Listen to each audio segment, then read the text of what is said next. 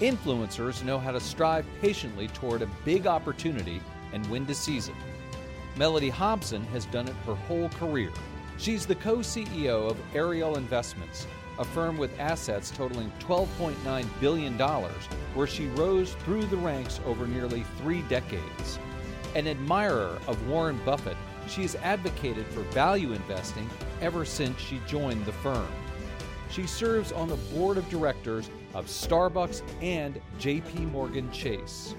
Her TED Talk on challenging racial inequality, given in 2014, has been viewed more than 3.7 million times. She's here to talk about the right amount of patience in investing and in life, even as crises fills the headlines.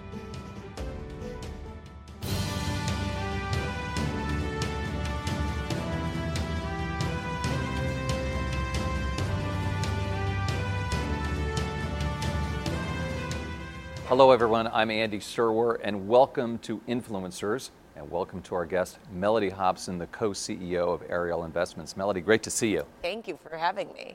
So, let's talk about how you got into the world of finance. How did you choose that as a career? I always tell people that I don't think it's an accident that I'm in the investment business. When I was growing up, I was the youngest of six kids, and I was raised by a single mom who we had lots of financial issues, and oftentimes money was a real issue in my family. We used to get evicted, and our phone get disconnected, and our lights turned off. All of those things happened to us. And as a result of that, I was really desperate to understand money. And so when I had the opportunity to work in the investment business as an intern at Ariel when I was 19 years old, I really jumped at it. I knew nothing about the world of finance. I knew nothing about the Dow, the Nasdaq, the S&P, nothing whatsoever. And I walked into this world and fell in love with it. And from there I knew this would be my career. And Ariel is the largest minority owned investment management company in the United States with some $13 billion under management, founded by John Rogers, who you worked for. And now he's um, appointed you to be co CEO this year. Talk about that transition, what that means. Well, I have to say that's an exciting time for me, and an exciting time for the firm. In many ways, my promotion is Truth in Labeling. We've been co leading the company together for many, many years. I've been at this firm since I graduated from college in 1991. Now, according to my class at Princeton, I am the only person out of 1,100 people who's had the same work phone number since I graduated. 28 years is a long time to be in one place with one phone number because of that, we've worked alongside of each other. I grew up at Ariel and grew from being a little mentee, really, sort of willing to learn and do anything, to really working alongside John, taking on more and more responsibility. In the last decade or so, we've really co-led the firm. And so this, this transition that we've made this summer to co-CEO was something that was overdue and long in coming. The other thing we did is we increased my ownership stake in the business, and I actually moved into first position. So I moved to become the, the the largest shareholder of the firm by just a marginal amount, but doing that to signal to our clients and to others that we're really thinking about the long term when it comes to our business. And you have another career though, Mellody, which is you're a media person as well, and I think that you like the idea of explaining finance to people, all people, but particularly maybe women and minorities. How do you do both of those things? Well, I'm very busy, but I actually love it. I feel like the work that I do in media to explain people, the investment world to people actually helps me to be better at my job. Because the one thing about my job is our clients at Ariel are big institutions, and then we have mutual fund investors that are everyday people. And when you think about the fact that I have to explain an investment to everyone from a very sophisticated CFO to someone who's putting money in our mutual fund for their kids' college savings account that they might need in 15 years, that that, that gap of knowledge and expertise is very, very wide, but both of them need to understand what we're doing. The great thing about TV, it forces you to get to the point. And in getting to the point, you have to simplify simplifying things is actually harder than keep making it complicated. And so as a result of that, I've often felt that being on television allows me to hone my communication skills and to be ultimately a better teacher. I feel like I'm an evangelist when it comes to investing. I so want people to understand what I didn't know most of the time that I was growing up because I think once you understand some of the basics of investing, the power of compounding, that you can really be so much can be unlocked in terms of possibility. And so it really is a labor of love for me. African Americans are underrepresented in the stock market. I know that's something you're keen on addressing. Why is that, and what can be done about that? Well, we've done a lot of research on this issue of African Americans being underinvested. We started researching this topic in 1998 before anyone had ever thought about it. There have been a lot. There had been a lot of studies on gender and investing, but there had been nothing done on race. We found that there were five reasons that African Americans were underinvested. Two thirds of us said we didn't invest because we didn't know enough. So knowledge was the number one me- reason. Misinformation, just having bad information, things like you needed to be wealthy in order to be an, an investor. We have trust issues. Where is Wall Street? What are you doing with my money? I don't know where it is. I don't know how to how to go and find it. It's not like a passbook bank account where I can go to the bank and visit the bricks and mortar. We tend not to inherit money. That's the fourth reason. And inheritance, having money come to you, necessity becomes a mother of invention. You then start to realize I need to figure out what to do with it. And last but not least, we tend to be more conservative when we invest. Many of us are making money for the first time. I'd be a perfect example of that in my family. And as a result of that, you say, well, I'm not going to jump headfirst into something I don't know anything about. I love reading about your upbringing and your mother teaching you some life lessons, in particular that story about her making you pay the bill at a restaurant. And I think people are so interested, Mellody, in how to talk to kids about money. You have a young daughter do you talk to her about money already? Because she's what, only six years old? Six years old. And then what should people do generally? So here's the great thing. So Warren Buffett says you should be able to explain an investment to a six year old. I'm really going to be testing that out now right. to see if I can explain investments to a six year old. What my mom did, which I thought was genius, we didn't have a lot of money, but I was very aware of money my whole life from the beginning. The absence of it, the importance of it what things cost. I knew it from a child.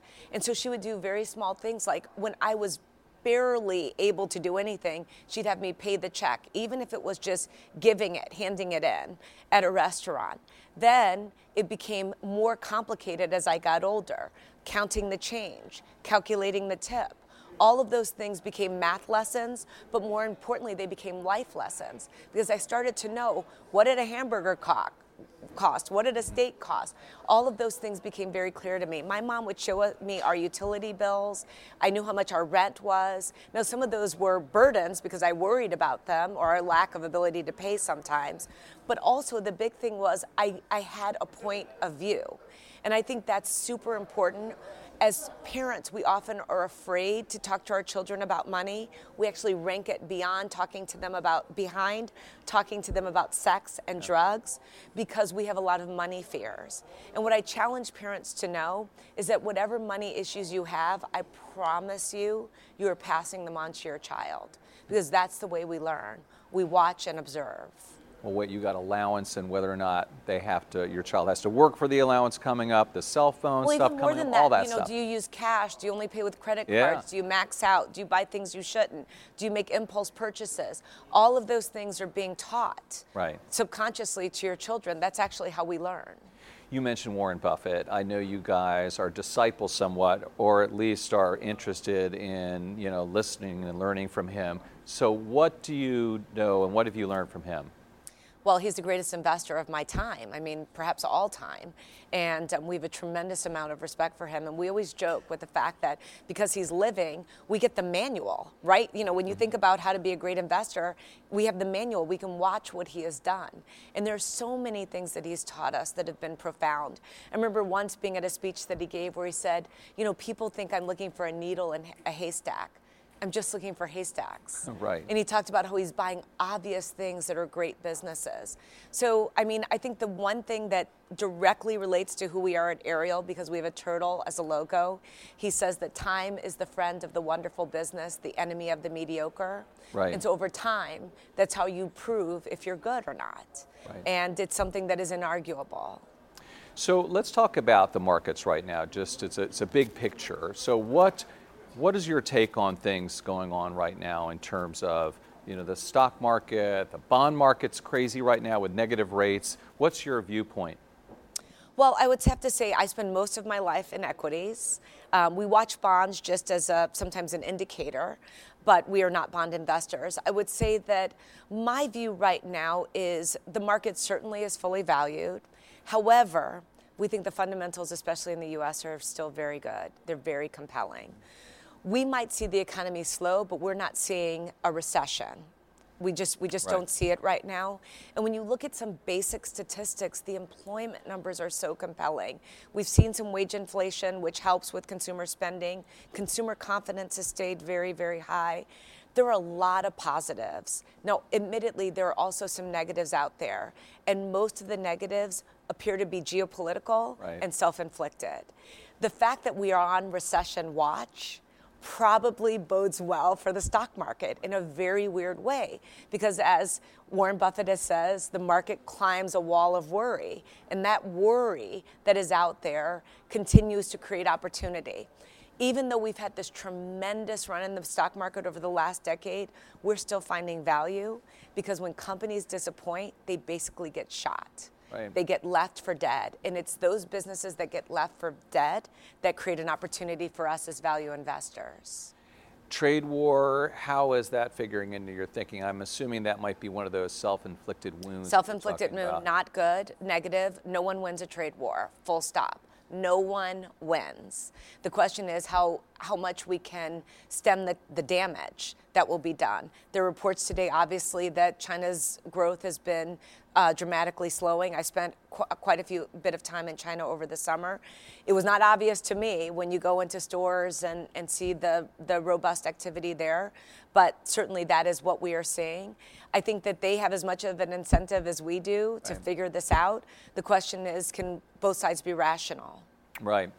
You are on the board of JP Morgan and Starbucks. Um, I know that you probably can't talk about what goes on inside those board meetings, but number one, um, is there a discussion of the trade war? And number two, what do you think your role is? What are you bringing to these companies in terms of your perspective, Mellody?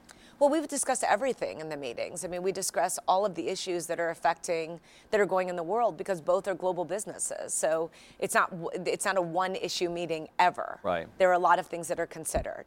What I would say is that what I bring to the board meeting, I think I bring an investor's perspective a long term investor's perspective. So I don't think in quarters, I think hopefully in decades. And I think that's very important. One of the questions I always ask in my boardroom is if we were private, would we do this? Mm. Because I'm always pushing us to, to think through what does the public company life do and how does it affect us versus how private companies operate? And I think when you get that answer, it, it, it tells you a lot. And um, I think the other thing, I'm, I'm, a financial expert, obviously, because of my time in the investment business. Um, and then my sort of knowledge of communications and media helps as well in terms of how things will translate. And so hopefully I bring um, a unique perspective to the conversations. I have a point of view around diversity and inclusion, and to the extent that um, that companies are really prepared to talk about that issue and address them. And in the case of Starbucks and Estee Lauder, and excuse me, Starbucks, I used to be on the board of Estee right. Lauder. In the case of Starbucks and JP Morgan, they're very, very, very serious about this. And so it's great to be a part of that conversation and move the needle forward in terms of inclusion and, and making sure that we have people of color represented in all areas of the business with our vendors and our philanthropy, all of those things serious but effective because I remember you talked about how in different facets of the business world, if you didn't have profitability, you'd be fired. If the product was late, you'd be fired. Diversity, well, we're working on it. Do you see that too much still? Well, we certainly see it a lot. I see it a lot, but certainly from the perspective of a business, an investment firm that reads annual reports for a living and spends a lot of time sitting down with people who run businesses, we hear a lot of excuses when it comes to why boards are not diverse or management teams are not diverse. We do not believe you can be a 21st century company in this world without having a perspective and being inclusive and having a diverse uh, makeup in your employment base. We think it's extraordinarily important. And what I've said, and I, I, I don't equivocate on this, firms that are not paying attention to this are, are committing corporate suicide. They, it's just, it may not be fast, but at some point it will come if you don't pay attention to this. What do you think about, um, say, Alexandria Ocasio Cortez and what she's saying about our society that it's not fair and that the rich need to be taxed a lot more? I don't think it's that simple. I don't think it's about just a tax situation. I think that certainly fair and equitable taxes are important to any society. I think making sure that people have a living wage is very important as well. I think you need to be in a society where there's the possibility, and America has been perhaps singular in this perspective, that you can move up and I think that's very, very important. I am a capitalist, unapologetically so, but I do think that capitalism itself can also be more inclusive. And so I think there's work to be done. And I think that um, voices, all over the country, both in Congress, in business, in uh, amongst our citizens, all hopefully can move us in a better direction. All of those voices um, merit our attention. Yeah, I mean, is there a way to make that happen? You told the New York Times capitalism needs to work for everyone. You were just addressing that. But are there specific mechanisms to actually engender that kind of change, do you think? Well, that's why diversity is so important inside yeah. of corporate America. Because part of what happens is by being exclusive, you naturally isolate people and don't give them the same opportunity. And so inclusive creates opportunity for everyone. So I want to make sure everyone has a fair shot at the job, at the piece of business, at the donation, whatever it is, that there is not a bias, conscious or otherwise, unconscious, that is there that might prevent that from happening. So that's one way of, I think, capitalism being more inclusive and more fair. But I also mentioned a living wage. I think that's something that's very, very important. That again, from an Ariel perspective, we think a lot about. You know, can you can you live in whatever city it is on the wage that you have? I think the conversation of wages have been oversimplified on the issue of a minimum wage and moving that target because it really is different by location. And we've seen obviously cities and municipalities take matters into their own hands on this issue. Right. So you're for increasing the minimum wage. I am for the, a living wage. Right. And yeah. so the current minimum wage, I think, is not the right number. Right. I just I think it's way too low. Yeah. But I do it. think it's not a one size fits all answer. Yeah, right. I also, you know, as I'm suggesting, I think the tax policies of our country absolutely deserve a new look. And if those who can't afford to pay more should, it should not be regressive. Warren Buffett has talked a lot about that, that his effective tax rate for himself was lower than that of his assistant. Yeah. All of those things are very, very important. And certainly I think that that matters a lot over the long term in terms of how people feel about our government and our society. And we've already seen, you know, the, the low scores that exist there, which is not good for democracy. As a Chicagoan, you're close to the Obamas. How are they doing, and what's their take on what's going on as the election season arrives? Well, I would say one, I would not want to ever overstate any relationship. Okay. Um, I've gotten to know them through our time in Chicago and their time in the White House. I am a big fan of both of theirs. Um, I consider it a real honor and privilege to have gotten to know them. I would never assume anything about how they're feeling or, or their take on anything because I just, one, I don't have uh, access to that information, and I certainly don't think it would be appropriate if I did to repeat it. Any encounters I've had with them have been excellent, and um, they seem like they're living their best lives. Any ideas in terms of who you might support for president on the Democratic side? Uh, whoever is the nominee. Okay. I feel like whoever gets the nomination, I'm all in. And and let me ask you about President Trump. I mean, what is the impact of just say his incivility? And is that a problem or do we all just need to lighten up? Or is there a real impact on our society? I think there's an impact on our society. I think it's it's it's enormous. I think it's an there's an impact on our standing in society especially in the world. Like you i get to travel around the world and the questions are upsetting about what is going on in america and and what are we tolerating it's very, very disappointing. I just have higher hopes and higher expectations for us as a society and as, as, our leaders. I respect the office of president no matter what, but I'm disappointed in how um, our current president articulates his points of view. I think it is hurting people, certainly with the targeted attacks, but I also think it is hurting um, civility. And that is, it's hard to get it back. Shifting gears a little bit, Mellody, um, what should young people do when they're starting out in terms of jumpstarting their careers? And what mistakes do they make? What's some advice from you? Well, I'll give you the advice that John Rogers gave me when I started working at Ariel, my business partner. And he said to me when I was just a pipsqueak, people undervalue time and they overvalue money. Mm-hmm. And I think that that's really important. Understanding your time is extraordinarily valuable. You cannot get it back. And I've seen people make trades based upon what money they were going to make that were bad over the long term for them. I think the benefit that I've had at Ariel is I was never in the mode where the grass was going to be greener on the other side of the fence.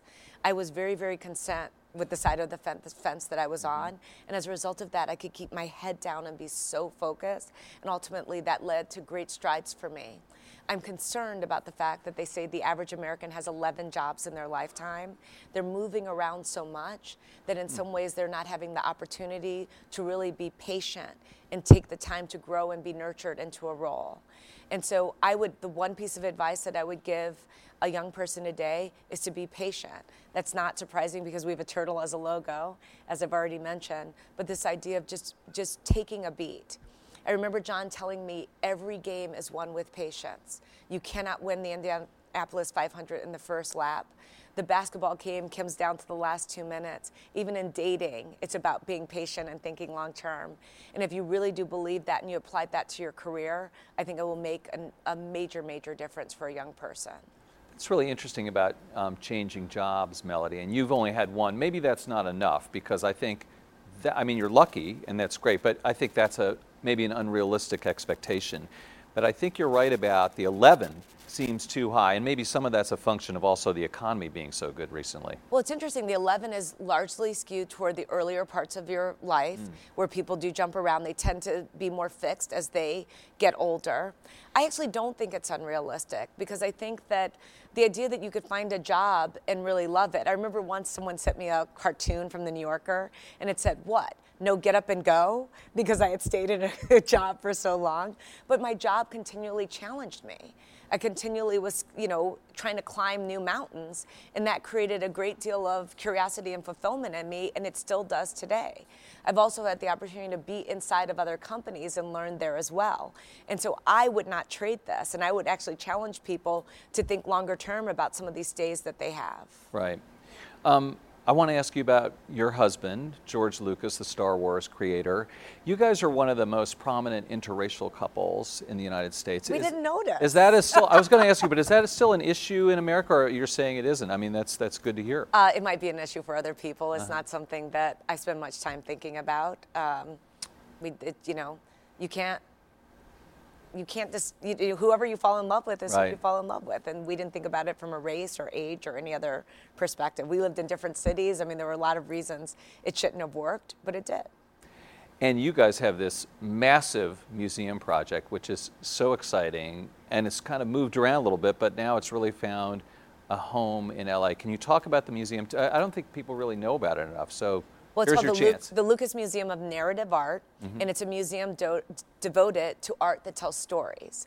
And that's not surprising that my husband would have that perspective. He, is, he and his friends, they collect a lot of art that tells the story in one frame.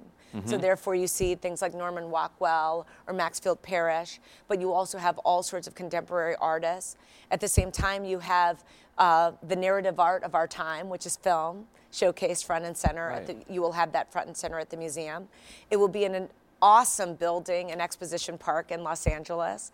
We just were there visiting on Friday with Mayor Garcetti, and it is a stunning, stunning, stunning construction site. They gave us a t- statistic that we have poured as much concrete as it would take to build a five by five foot block sidewalk from Los Angeles to Chicago. Wow. So it's it's a, a, giant site. We are very very excited about it, and it'll place, be a place to visit in 2022. And does it look like a spaceship from Star Wars? Some people say it looks like a spaceship. So I mean, uh, I think it does. Isn't that yeah, what's you have to go to... online and look at it. It's it's right. a remarkable design by Ma Yansong, mm. who's a, a Chinese architect who's won a lot of architectural prizes. This is his first building in North America, so we're very excited about it. The first digital building ever built.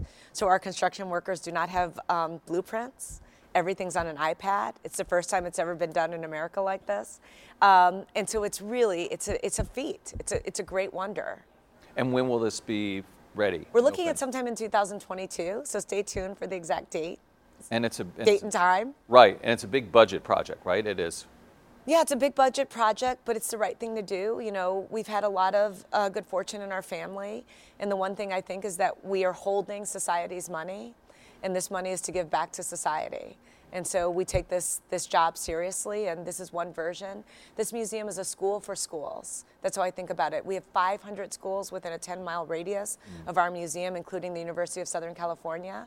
And so it really will teach um, children for, for decades and hopefully hundreds of years to come about uh, the importance of this kind of artwork and what it means for them. The goal is to inspire young people to see beyond their circumstances and to see what can be possible when you dream and imagine and it was going to be in San Francisco, and then it was going to be in Chicago, and now has a home in LA. The good news is we are where we're supposed to be, which is Los Angeles, and they've been fantastic. Mayor Garcetti helped make this happen, as well as so many councilmen and so many other people. There are too many to name, but it absolutely is in the right location. And we call it, George calls it, um, because we're on a museum campus with other museums surrounding us. We're across the street from the Coliseum. He calls it a food court of museums. So he's like, you can go to the Exposition Museum, the Science Museum. You know, there are all sorts of museums there. The African American Museum. There, there are so many choices, and we think that'll be great for families and tourists. Sounds so cool, and it's so great to hear that you can actually build something in this country because it's getting increasingly difficult, sadly, I think. And so I'm glad. Well, not only can we build it, but we're building it with great people. We were vi- there visiting the workers on Friday, and George said, "You're the artists." I mean, they truly are. It's like a sculpture that we're building, and they're the artists. All of these these unbelievably great workers, and we're documenting their stories as part of their narrative. Will be a part of the narrative of the building. We're very excited about it. And another philanthropic endeavor you're involved in, Melody, is also with the schools in Chicago. Can you talk about that a little bit? So I chair a program called After School Matters. We're the largest after school program in the world.